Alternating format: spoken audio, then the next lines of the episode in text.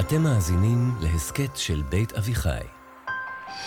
תפתח לרווחה את שערי המולדת לכל יהודי. שהניצחון איתנו. כן, כנראה מהפך. הדמוקרטיה הישראלית ניצחה. כמו לוויתן שאיבד את חוש הכיוון. בעד חיסול הטרור. אלימות היא כרסום יסוד הדמוקרטיה.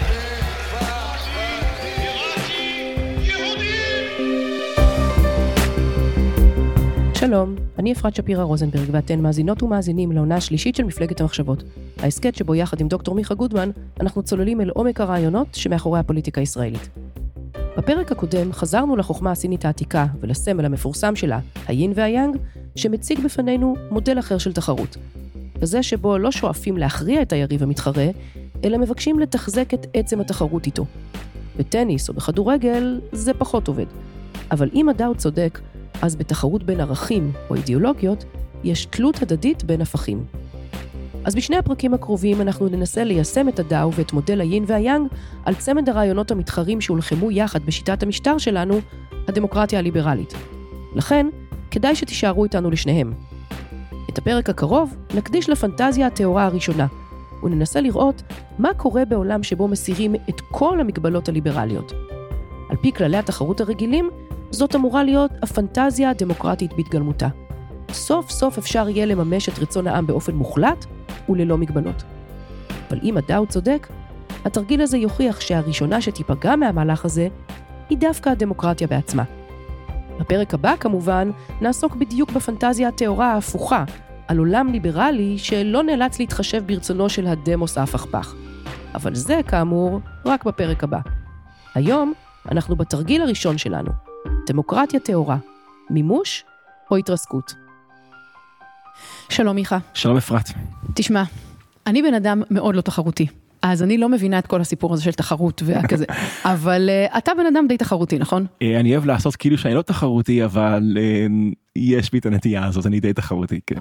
אז אולי אתה תוכל להסביר לי מה הסיפור הזה של תחרות. אני אגיד לך משהו, תחרות וכל תחרות, איפה שיש תחרות, יש פנטזיה של ניצחון. זה בא ביחד, זה פבלובי. יש תחרות, אז חייב להיות מנצח וחייב להיות מפסיד. הדינמיקה הזאת יש כמובן בתחרות בין אנשים, יש את זה בתחרות בין קבוצות, יש את זה בתחרות בין מפלגות, ויש את אותה דינמיקה עצמה בתחרות בין אידאות, בין רעיונות. גם שם יש תחרות, ואיפה שיש תחרות, יש את הפנטזיה של הניצחון.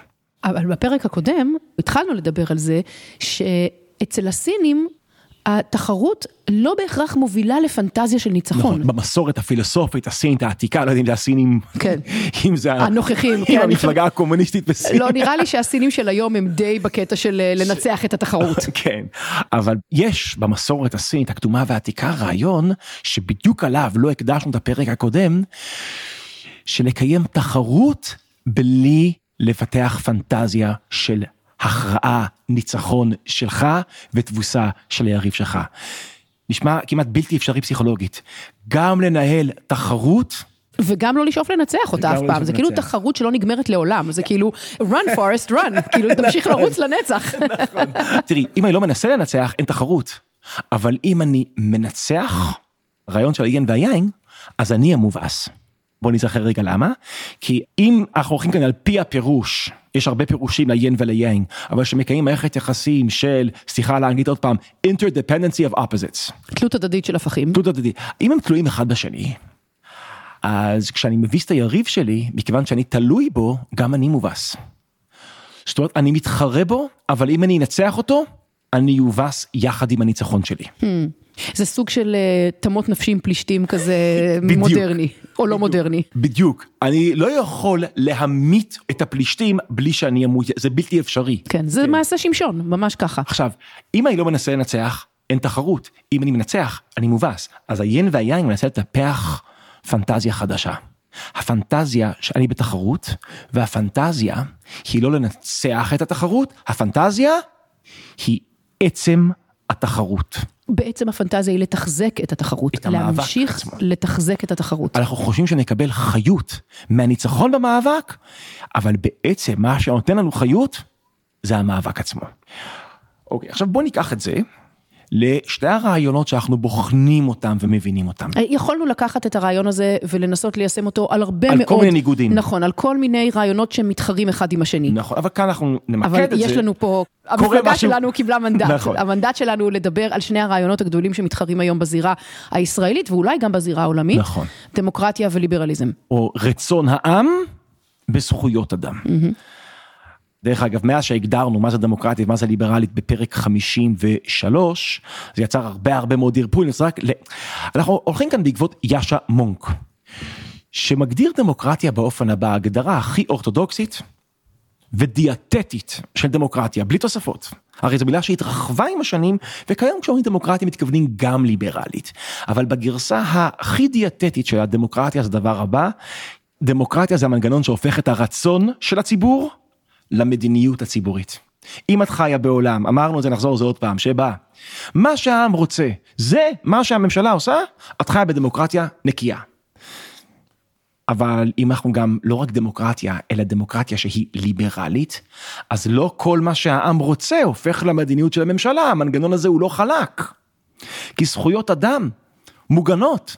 כן, זאת אומרת, העם לא יכול להחליט לפגוע בחלק אחר מהעם, להרוג אותו, לשלול ממנו זכויות. להגיד לו למי להתפלל, כן. להגיד לו מה לקרוא, למי לא להתפלל.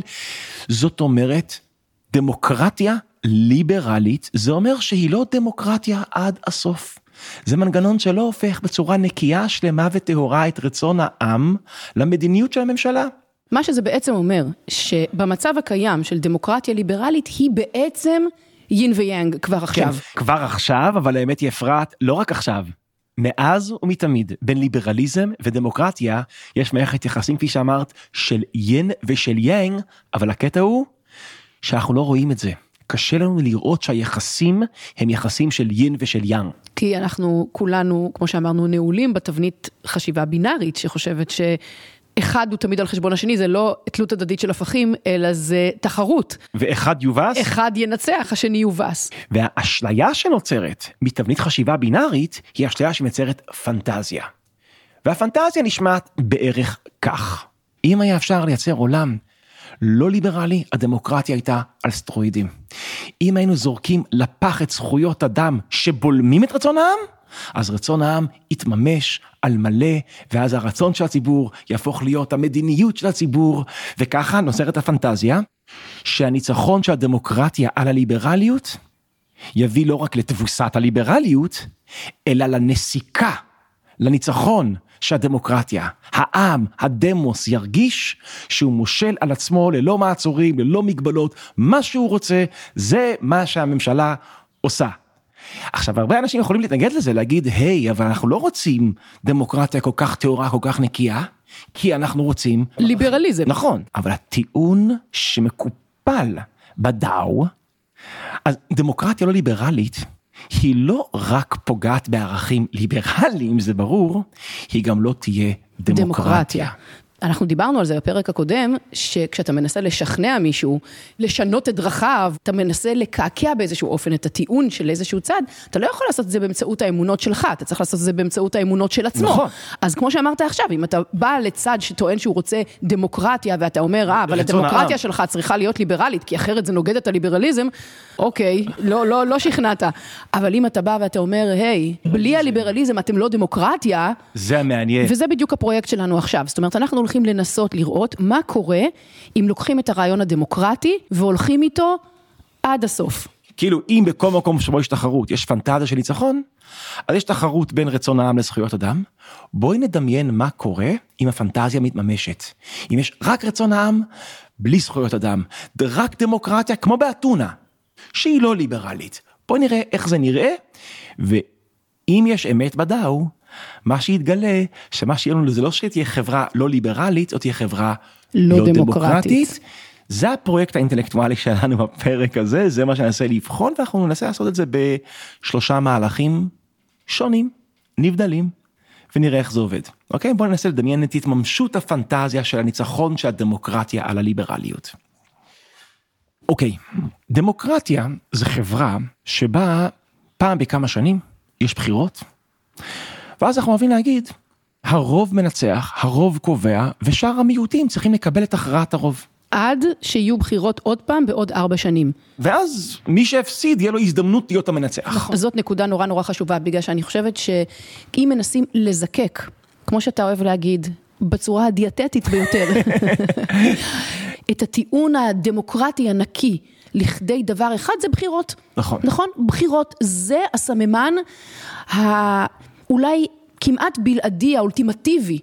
לדמוקרטיה. נכון. בחירות, ואני חושבת שגם אפשר יהיה אמ, להסכים על זה שזה בחירות חופשיות. זאת אומרת, בוא נוריד מהשולחן את הטיעון השחוק של כן, גם בסוריה יש בחירות וגם בטורקיה. אולי לא, נגיע אליו, אבל כן. לא, אבל זה ברור שבאופן כנה...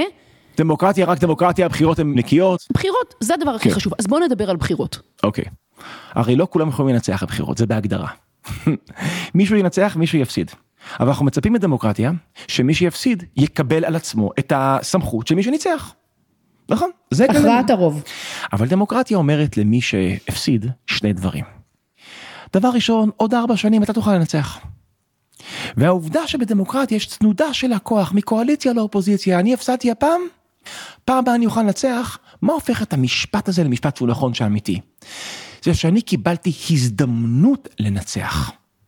ואם כולם, כל השחקנים, קיבלו הזדמנות לנצח, אז עליהם מוטלת החובה לקבל את הסמכות של מי שבפועל כן ניצח. אז אני חושב שזה מרכיב מאוד מאוד חשוב במציאות הדמוקרטית, זה שלא כולם מנצחים, אבל כולם יש את ההזדמנות להיות המנצחים. עכשיו, בוא נמשיך רגע לפרק את זה. מה זה אומר שלא כולם יכולים לנצח? אבל בדמוקרטיה לכולם יש את ההזדמנות לנצח, זה אומר שמתקיימת שיחה פתוחה חופשית בחברה. השיחה הציבורית זה המקום שבו יש שוק חופשי של רעיונות, וכל רעיון יש לו את ההזדמנות לצבור אהדה. הרעיון הכי פופולרי, אנחנו אם נפרש אותו, נבין אותו כרצון הציבור, כי הוא הרעיון הכי פופולרי, ואז הוא גם יהפוך להיות המדיניות הציבורית. אבל בשוק החופשי של הרעיונות, למועמדים ולאידאות, יש תחרות שוויונית ביניהם, ומי שינצח בתחרות... זה מי שהצליח לשכנע. נכון. כמה שיותר אנשים שהרעיון שלו הוא הנכון. אז אם יום הבחירות זה היום של ההכרעה, עד הבחירות מתקיימת שיחה. בדמוקרטיה תקינה כולם מוזמנים לשיחה. אבל לא כולם יסכימו עם ההכרעה שנוצרה מאותה שיחה. אז השיחה היא של כולם, ההכרעה תבטא את הדעות. של הרוב. נכון, אבל מכיוון שהשיחה הייתה של כולם, על אף שההכרעה לא הייתה של כולם, היא תהיה מקובלת על כולם. למה היא תהיה מקובלת על כולם? כי כולם השתתפו בה. כולם השתתפו בשיחה, לכולם הייתה את ההזדמנות להפוך לרוב, ולכן כולם יקבלו את ההכרעה של אותו הרוב. כאן עוד אמרנו מילה אחת ליברלית, זה רק דמוקרטיה. בדמוקרטיה יש, אם תרצי, שלושה שלבים, שיחה, הכרעה וקבלה. שיחה של כולם, הכרעה על פי חלק, לא על פי כולם, ובסוף קבלה. של כולם. של כולם, של כולם. אז עכשיו בשרשרת הייצור הזאת, בואי נחשוב רגע על השיחה. מה קורה אם אני מפחד להשתתף בשיחה? מה קורה אם יש לי דעה שאני מפחד שאם אני אשמיע אותה, אז uh, יפטרו אותי מהעבודה, או ידפקו בדלת בלילה ויגידו מיכה אנחנו צריכים uh, לדבר איתך על מה שאמרת בכיכר העיר השבוע. להכניס אותך לחדר קטן ולנעול אותך שם כמו שאמרת לפני כמה פרקים. נכון. אז בתנאים כאלה אם אני מפחד להשמיע את הדעה שלי, מפחד לחשוב את המחשבה שלי, מפחד לבטא את הרעיון שלי, בעולם כזה לא כולם מוזמנים לשיחה. בעולם כזה לא כולם קיבלו הזדמנות שווה להפוך לרוב. ואם לא כולם קיבלו הזדמנות שווה להפוך לרוב, יהיה קשה לייצר לגיטימציה למי שכן הפך לרוב. אז איך מבטיחים שכולם מרגישים בנוח, מוזמנים לשיחה, משתתפים בשיחה, ולכן מקבלים את תוצאת השיחה גם אם לא על פי דרכם? צריך להבטיח שלכולם יש זכויות מוגנות. והנה התפנית בעלילה. הנה התפנית בעלילה, כאן זה נכנס, כאן אנחנו רואים שערכים ליברליים שאולי מאיימים על הדמוקרטיה, הם תנאי לדמוקרטיה. כי בלי זכויות מוגנות וחירויות מוגנות, כמו החופש מדת לדת. חופש ביטוי כמובן. חופש ביטוי, חופש תקשורת, הרי אם יש לי חופש ביטוי, אבל אין שום עיתון שיבטא את המחשבות שלי, אז הביטוי שלי, אין לו מיקרופון, הוא לא יכול להישמע. זאת אומרת, סדרה של זכויות מוגנות, הם תנאי לכך שכולם יהיו חלק מהשיחה. אני אתן לך דוגמא אפרת. נניח, מורה מגיע לכיתה, לפני הטיול השנתי, ואומר לתלמידים, תקשיבו, לאן שאתם רוצים ללכת בטיול השנתי, לשם אנחנו נלך. זה לא החלטה שלי, זה החלטה שלכם. אבל צריך להיות החלטה של כל הכיתה, והיא תקבל בהצבעה. מה שהרוב רוצה, זה מה שהכיתה עושה. אבל לפני כן הולכת להיות שיחה, וכל תלמיד רשאי להציע לאן הולכים. מישהו יכול להציע ללכת לרמת הגולן, מישהו להרי אילת, מישהו סתם לטייל בירושלים, מישהו טיול שנתי שלם בים, אוקיי? על חוף הים בתל אביב, זה הטיול שנתי. כן. אז איזה יופי, יש כאן בדיוק את שתי המרכיבים של תהליך דמוקרטי. שיחה פתוחה, כולם מבטאים את הדעות שלהם, ובסוף תהיה הכרעה וכולם מקבלים את ההכרעה. על אף שההכרעה עצמה תבטא את הרצון של רוב הכיתה, מכיוון שכל הכיתה, לא רק הרוב, ישתתפו בשיחה, אז גם כל הכיתה, לא רק הרוב, יקבלו את התוצאה שלה. נכון? אבל תארי לך שאחד מהתלמידים יודע שהמורה שונא את אילת. והוא יודע שזה מורה מהסוג התוקפני, מהסוג הנקמני, והוא מפחד שהוא יגיד אני רוצה ללכת להרי אילת, המורה, אני יודע מה, יפגע לו בציון. ומישהו אחר יודע שהמורה, לא יודע, יש לו טראומה מרמת הגולן. אז אם יציע את רמת הגולן, הוא יפגע לו בציון מגן, הציון שהמורה נותן לפני הבגרות. בתנאים כאלה, שבו תלמידים מפחדים להשמיע את הדעה שלהם, כי הם מפחדים שהם ייפגעו מזה, בתנאים כאלה קשה להגיד שהתקיימה שיחה פתוחה. ואם לא התקיימה שיחה פתוחה שבו כולם הרגישו שהם מוזמנים להשמיע בהם את הדעה, אז בסוף ההכרעה שתיוולד מהשיחה הזאת, היא גם הכרעה פגומה. ולכן הלגיטימיות של ההכרעה הזאת, גם תהיה לגיטימיות חלקית. במילים אחרות, תנאי ללגיטימיות של ההכרעה, זה. החופשיות של השיחה. ובדמוקרטיה, שזה לא כיתה ומורה, שזה אזרחים ושלטון, אם אזרח מרגיש שהוא מפחד מהשלטון כשהוא משמיע דעה, ופה זה לא כי הוא ייתן לו ציון נמוך במגן אם הוא ישמיע את הדעה הלא נכונה, אלא... יכניס אותו לחדר קטן וינעל את הדלת. כן, אז בתנאים כאלה, אם אזרחים מפחדים מהשלטון כי הזכויות שלהם לא מוגנות על ידי השלטון בסביבה כזאת, אין שיחה פתוחה. ואם אין שיחה פתוחה, אין הכרעה לגיטימית, ואם אין הכרעה לגיטימית, המיעוט שדעתו לא התקבלה, יתקשה מאוד לקבל על עצמו את הלגיטימיות של אותה החלטה. זאת אומרת, תנאי לכך שהדמוקרטיה תעבוד, היא שזכויות אדם יהיו מוגנות, וכדי שזכויות אדם יהיו מוגנות, מה חייבים?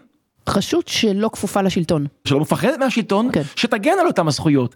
אז שימי לב, היינו מתפתים לומר שבלי זכויות אדם מוגנות בבית משפט עליון עצמאי שמגן על הזכויות אנחנו לא מדינה ליברלית. אבל האמת היא שבלי כל הדברים האלה, אנחנו פשוט לא מדינה דמוקרטית. דמוקרטית. אז זה מה שהגדרת בשרשרת הייצור של הדמוקרטיה, שיש בה שלושה שלבים, זה השלב הראשון, השיחה. עכשיו בואי נעבור לשלב השני, שיחה, הכרעה וקבלה, בואי נעבור מהשיחה להכרעה. שזה הלב של שרשרת הייצור הדמוקרטית. נכון. יום הבחירות. זה היום שבו אנחנו נגלה מה רצון הרוב. אנחנו נגלה מה רצון העם. אנחנו נגלה מה רצון. אוקיי. רצון העם הוא מתבטא בהכרעת הרוב. נכון. זה היום שבו אנחנו נגלה מה העם רוצה. כי הרי דמוקרטיה זה להפוך את מה שהעם רוצה למדיניות הציבורית. אז תהליך התגבשות הרצון זה בשיחה הציבורית, ותהליך גילוי הרצון זה בהכרעה הציבורית, ביום הבחירות, נכון?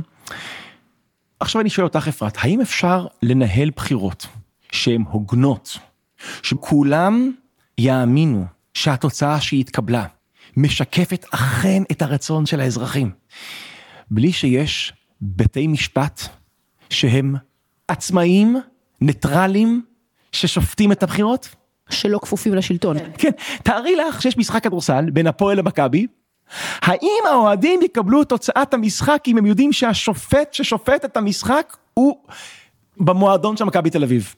השופט צריך להיות לא שייך לאף קבוצה, לא מפחד מאף קבוצה, לא כפוף לאף קבוצה, ורק אז שתי הקבוצות גם יחד יקבלו את השיפוט שלו ויקבלו את ההפסד שלהם ואת הניצחון של היריבים שלהם. עכשיו, יום בחירות אה, שהוא מתנהל בצורה פתוחה ושוויונית, זה לא רק אומר, אני יודעת, כמו שאנחנו חושבים אה, בסוריה, שלא יודעת, אנשים עומדים עם רובים ומכריחים אנשים לצאת מהבית ולהצביע, זה גם יכול להיות בהחלטות מאוד מאוד אה, לכאורה תמימות, כמו כמה קלפיות מציגים בבני ברק, או ברהט, או ברמת השרון, נכון. או בבית אל.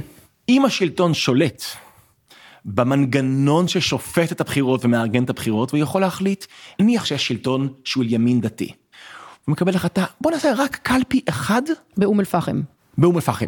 ואז תושבי אום אל-פחם עותרים לבית המשפט, והניח שהבית משפט הוא לא עצמאי, אז אה, הוא יגיד, כן, באמת אה, עשינו חישוב, ו... אנחנו מחויבים לשים קלפי בעיר, והנה שמנו לכם קלפי נכון, בעיר. נכון. אגב, גם הפוך, נניח אם מישהו יחליט, נניח יהיה שלטון של שמאל שירצה להנציח את עצמו באמצעות הניסיון שלו להפעיל כוח על האופן שבו עושים את הבחירות, והוא יחליט שיש רק קלפי אחת בשומרון. כן, מה, תיסעו לקלפי, הכל בסדר. אגב, בארצות הברית, חלק גדול מהשיחה שמתקיימת, איך מציבים את הקלפיות בערים ובמדינות שהן כחולות או אדומות, מה המפתח שלפיו מציגים קלפיות, זה במקומות יותר דמוקרטיים, במקומות יותר אה, רפובליקניים, יש ממש שיחה ערה על הדבר הזה. ככל שיש יותר מעורבות פוליטית mm-hmm. בהחלטה איפה שמים את הקלפיות ומי מצביע איפה, ככה יש פחות לגיטימיות לתוצאות הבחירות. נכון. במילים אחרות, בית משפט עצמאי שלא כפוף לשלטון ולא מפחד מהשלטון, זה מגביל את השלטון. הוא מגביל את השלטון.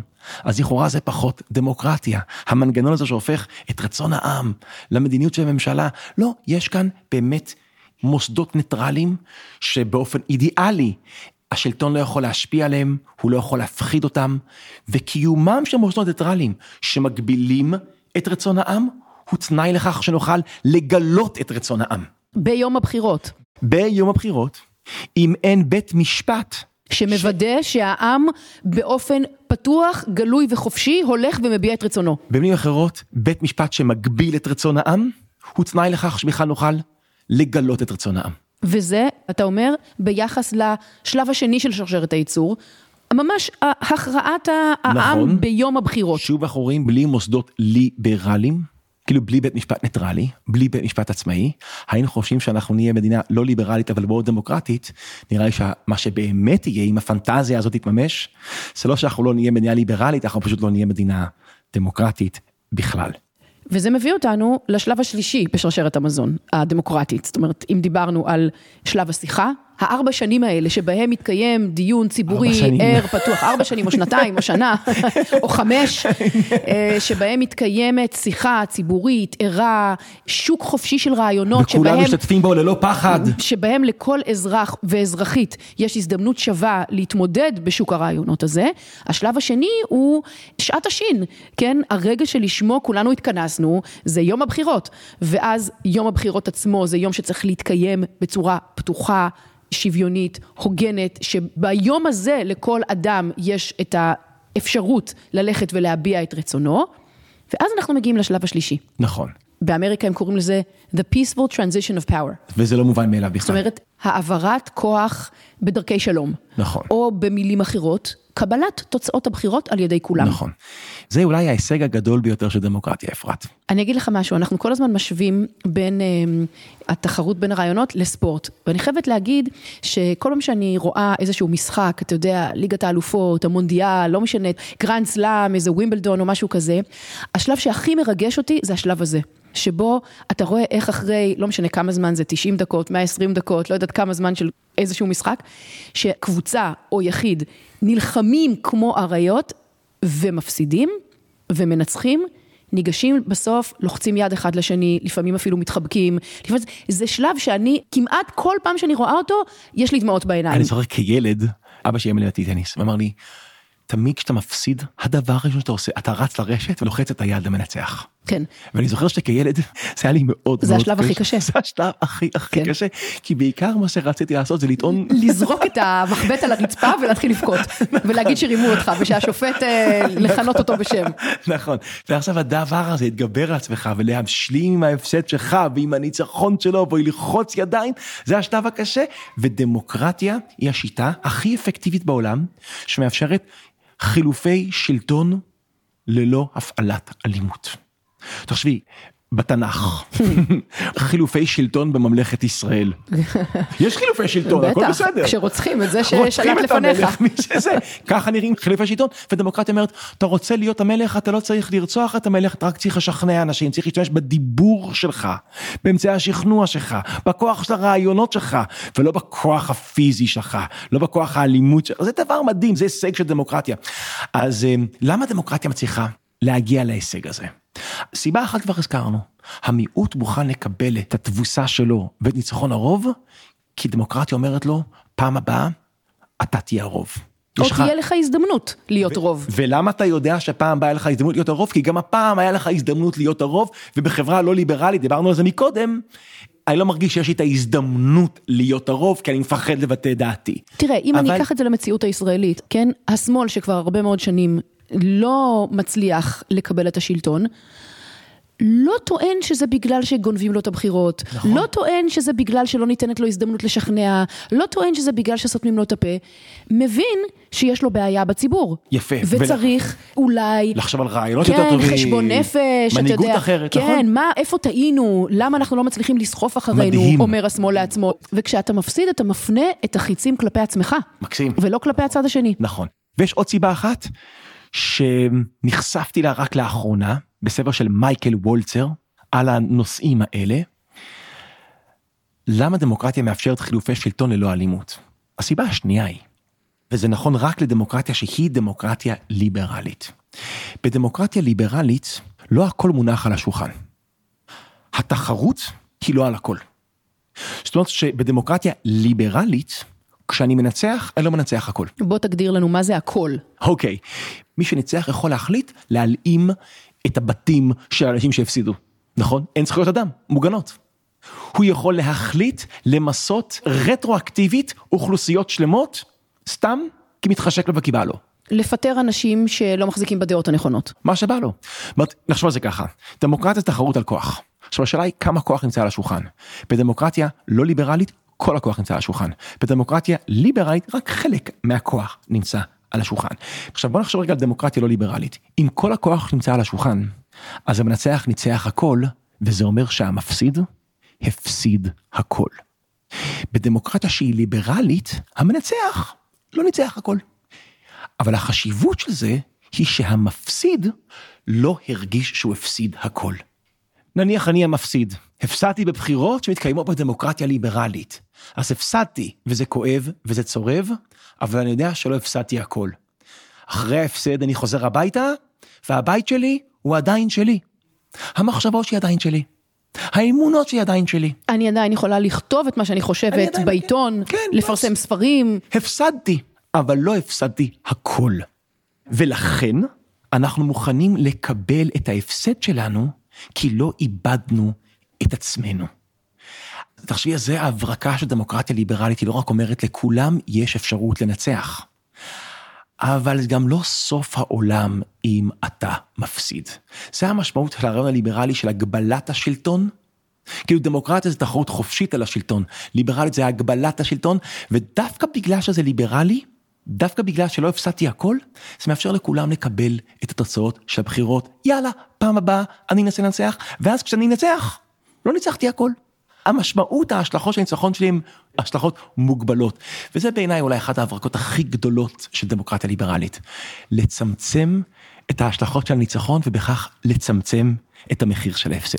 אם אני מקשיבה למה שאתה אומר עכשיו, אז זה בעצם, אתה אומר שבדמוקרטיה ליברלית, הבחירות הן מכריעות את החיים הציבוריים שלנו. נכון. חוץ מאשר מקרים מאוד מאוד קיצוניים, חיי היום-יום של מי שנמצא בצד שהפסיד ושל מי שנמצא בצד המנצח, לא משתנים באופן דרמטי. מה שנמצא על השולחן הבחירות זה החיים הציבוריים שלנו, מה שנמצא מחוץ לשולחן זה החיים הפרטיים שלנו, זה לא על השולחן. המנצח לא משפיע על החיים הפרטיים של אנשים, לא נכנס לבתים שלהם, כן? הוא לא נכנס למה שהם קוראים, למה שהם חושבים, למי שמאמינים שמתפללים. החיים הפרטיים הם מחוץ לטווח הניצחון, ולכן הם מוגנים במצב של הפסד. ודווקא צמצום השלכות ההפסד מאפשר לאנשים להשלים עם ההפסד. אוקיי, אז אם אנחנו נעשה זום אאוט על מה שאמרנו על עכשיו, שלושת המהלכים, אז אנחנו כן. רואים שבעצם בשרשרת הייצור הזאת של הדמוקרטיה, לא של הדמוקרטיה הליברלית, של כל דמוקרטיה באשר היא, כן. שיחה, הכרעה, ותוצאה, וקבלת התוצאה, קבלת התוצאה, אז אנחנו רואים בעצם שבכל אחד מהשלבים האלה, אם אין פה הגנה על זכויות אדם, לא שהמדינה הזאת היא לא ליברלית, היא לא דמוקרטית. נכון. אז אם יש שיחה, הכרעה וקבלה, שיחה זה ההתרחשות שבה נוצר רצון העם. ההכרעה זה הרגע שבו מגלים את רצון העם. והקבלה שהתוצאות של הבחירות זה התוצאה שבו כולם מקבלים ומצייתים לרצון העם. כל אחד משלושת השלבים הללו, אם אין זכויות אדם מוגנות, אין שיחה, כי אנשים מפחדים לדבר. אין הכרעה לגיטימית, כי אנשים לא יסמכו על תוצאות הבחירות, כי זה לא היה הוגן, כי השופט היה מכור. וגם בסוף לא יהיה השלמה עם התוצאה, כי התוצאה המשמעות שלה היא הכל. וזה בעצם היין והיאנג. פה אנחנו רואים איך יש תלות הדדית, הדדית בין, בין הפכים. הפכים. איך עצם קיומה של הדמוקרטיה תלוי בהגנה על זכויות אדם, זאת אומרת, בליברליות. אבל כל זה לא מכחיש את זה שיש תחרות ביניהם. כן. זאת אומרת, ערכים ליברליים אכן פוגעים בדמוקרטיה. הם אכן בולמים את רצון העם. לא, אבל מה שאתה בעצם אומר זה שאין בשום מקום בעולם, לא במציאות וגם לא בתיאוריה, לא מתקיים המושג הנקי של דמוקרטיה. זה לא יכול להיות. זה לא, זה לא יכול להיות. להיות. אבל אני רוצה רגע לחדד את הנקודה הזאת. כי כל מה שאמרנו עד עכשיו, בתחילה, זה נכון. ערכים ליברליים באמת בולמים את הדמוקרטיה. הם באמת מזהמים את הדמוקרטיה, הם באמת מונעים מרצון העם להתממש על מלא בצורה נקייה וטהורה. אז ערכים ליברליים מתחרים בעיקרון הדמוקרטי, אבל הם בעת ובעונה אחת גם מקיימים את הרעיון הדמוקרטי. ונחזור אל אין ויין, יש תחרות ביניהם.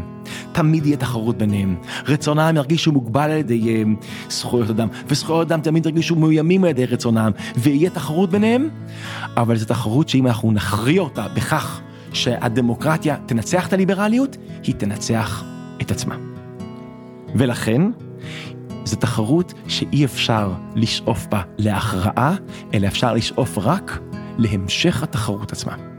בכל מקום בו מישהו מעופף, מישהו אחר מתכופף, בכל מקום בו מישהו צועק, מישהו אחר שותק, בכל מקום בו מישהו חוגג, מישהו אחר בודד.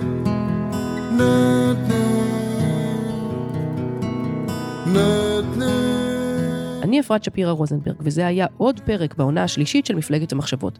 בפרק הבא ננסה לעשות את אותו התרגיל בדיוק על הפנטזיה הליברלית. ננסה לראות מה קורה אם נפטרים אחת ולתמיד מהדמוס ומהרצון ההפכפך שלו, ומתמסרים לליברליות טהורה. תודה לניר לייסט ולאור שמיר האורחים, לאייל לויט ולשחר מונטלק על ההפקה, ולניבה גולדברג ולמתן חיים מצוות הדיגיטל. פרקים נוספים של מפלגת המחשבות והסכתים נוספים של בית אביחי מחכים לכם באתר שלנו ובזירות ההסכתים המובילות.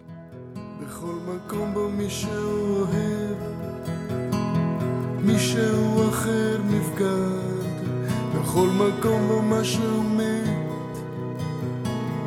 משהו אחר נולד, בכל מקום בו מישהו רץ, מישהו אחר עומד, נד